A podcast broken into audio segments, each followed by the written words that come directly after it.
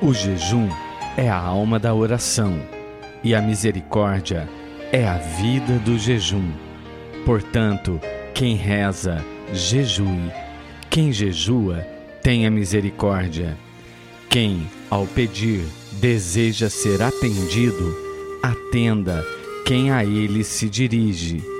Quem quer encontrar aberto em seu benefício o coração de Deus, não feche o seu a quem o suplica.